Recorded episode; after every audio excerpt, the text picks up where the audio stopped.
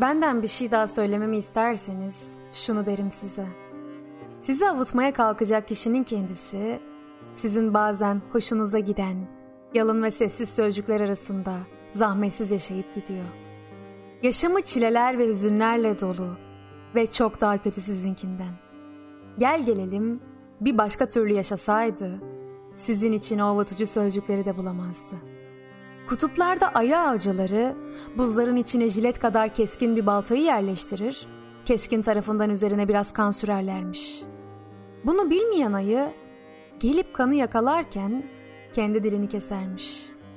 Ama kanın tadından dilinin acısını fark edemez, kendi kanını yalamaya başlarmış. Damarlarındaki kan tükenince olduğu yere yığılırmış. Avcı da gelip derisini yüzermiş. Anladım ki dilim yıllardır kesik benim. Böyle giderse yere yığılmam ve birilerinin gelip derimi yüzmesi yakındır. Yıllardır kendi kanımı emmekten, bu hayatta kabul gören her şey meydan okuyacak cesareti bir türlü bulamadım kendimde. Oysa kurtuluşum bu cesareti bulmamdan geçiyordu. Bu cesareti bulabildiğim için çareyi kendi kanıma emmekte bulmuşum. Tükeneceğimi bile bile. Dilimi kesen o keskin bıçağın ne olduğunu anlamaya kalkışmadığım için varoluşumun o arka bahçesine hep gözlerimi kapattım. Küçük bir inanç yeterliydi yaşamam için. O yaşayabilmek ve ayakta kalabilmek için ihtiyacım olan kendimi aldatma inancı. Bu küçük ve zavallı inanç kendi kanımı emerken kendimi unutmama yeterdi. Böyle yaptım. Hayatı o keskin bıçaktan değil, okullarda bana öğretilenlerde arayıp bulmaya çalışmıştım. Kanım tükenmeye yüz tutunca anlamıştım. Okullarda hayatı öğretmiyorlardı. Aksine okullarda hayatı olduğu gibi görmemem için gözlerimi bağlıyorlardı. Eğitim başımı eğip dilimi o keskin bıçağın üzerine sürmemi öğretmişti bana. Gözlerim bağlıyken öğrendiğim şey hep suçlu olduğum ve hiçbir zaman bu suçtan kurtulamayacağımdı. Gözümdeki bağı çıkarıp atmaya her kalktığımda suçlu hissediyordum kendimi. Gözlerim bağlıyken yaşamımın ve bu suçtan kurtulmamın bedeli alçaklığı ve ikiyüzlülüğü becerebilmekti. Aç kalmamak istiyorsam iki yüzlü ve alçak olmam gerekiyordu. Ve durmadan kendi kanımı emmem. Bu yüzden beni kim mutsuz ediyorsa, kim gözlerimi bağlayıp usul usul kanımı emiyorsa ona tapıyordum. Bildiklerimi unutturanlara. Bak sana doğruları öğretiyoruz. Sarıl onlara ve geleceğe hazırlan diyorlardı bana. Gözlerimi bağlayanların doğrularına sarılıyordum ben de. Kendi kanımın kokusundan, o bu doğruları içindeki hile ve ihtiras kokusunu duyamıyordum. Ben kendi kanımı emerken gözlerimi bağlayanlar da düşlerimi emiyorlardı. Bana ne sunarlarsa, ne gösterirlerse ona inanmakla ve bağlanmakla görevli sarıyordum kendimi. Bir zeka tutulmasıydı yaşadığım. Budala bir inanıştı. İşte zaman zaman kendime duyduğum hayranlığın temelinde bu zeka tutulması, bu budala inanışlar vardı. Kendime hayran oldukça kendi kanımı daha bir iştahlayamıyordum. Bazen gözlerimdeki bağlardan sıkılır, onu hafifçe aralar, hayatın nasıl bir yer olduğuna ve varlıkların ardında neler saklı olduğuna bakardım. İşte o zaman neden iki yüzlü ve alçakça bir yaşam sürdürdüğüme bir kez daha tanık olurdum. İşte o zaman aklıma şairler, bilgeler, deliler, cesur gelirdi. Kalbim uzağımda kalmış cesur çıkışlara, hep ertelediğim yolculuklara, hepsine geç kalırdı.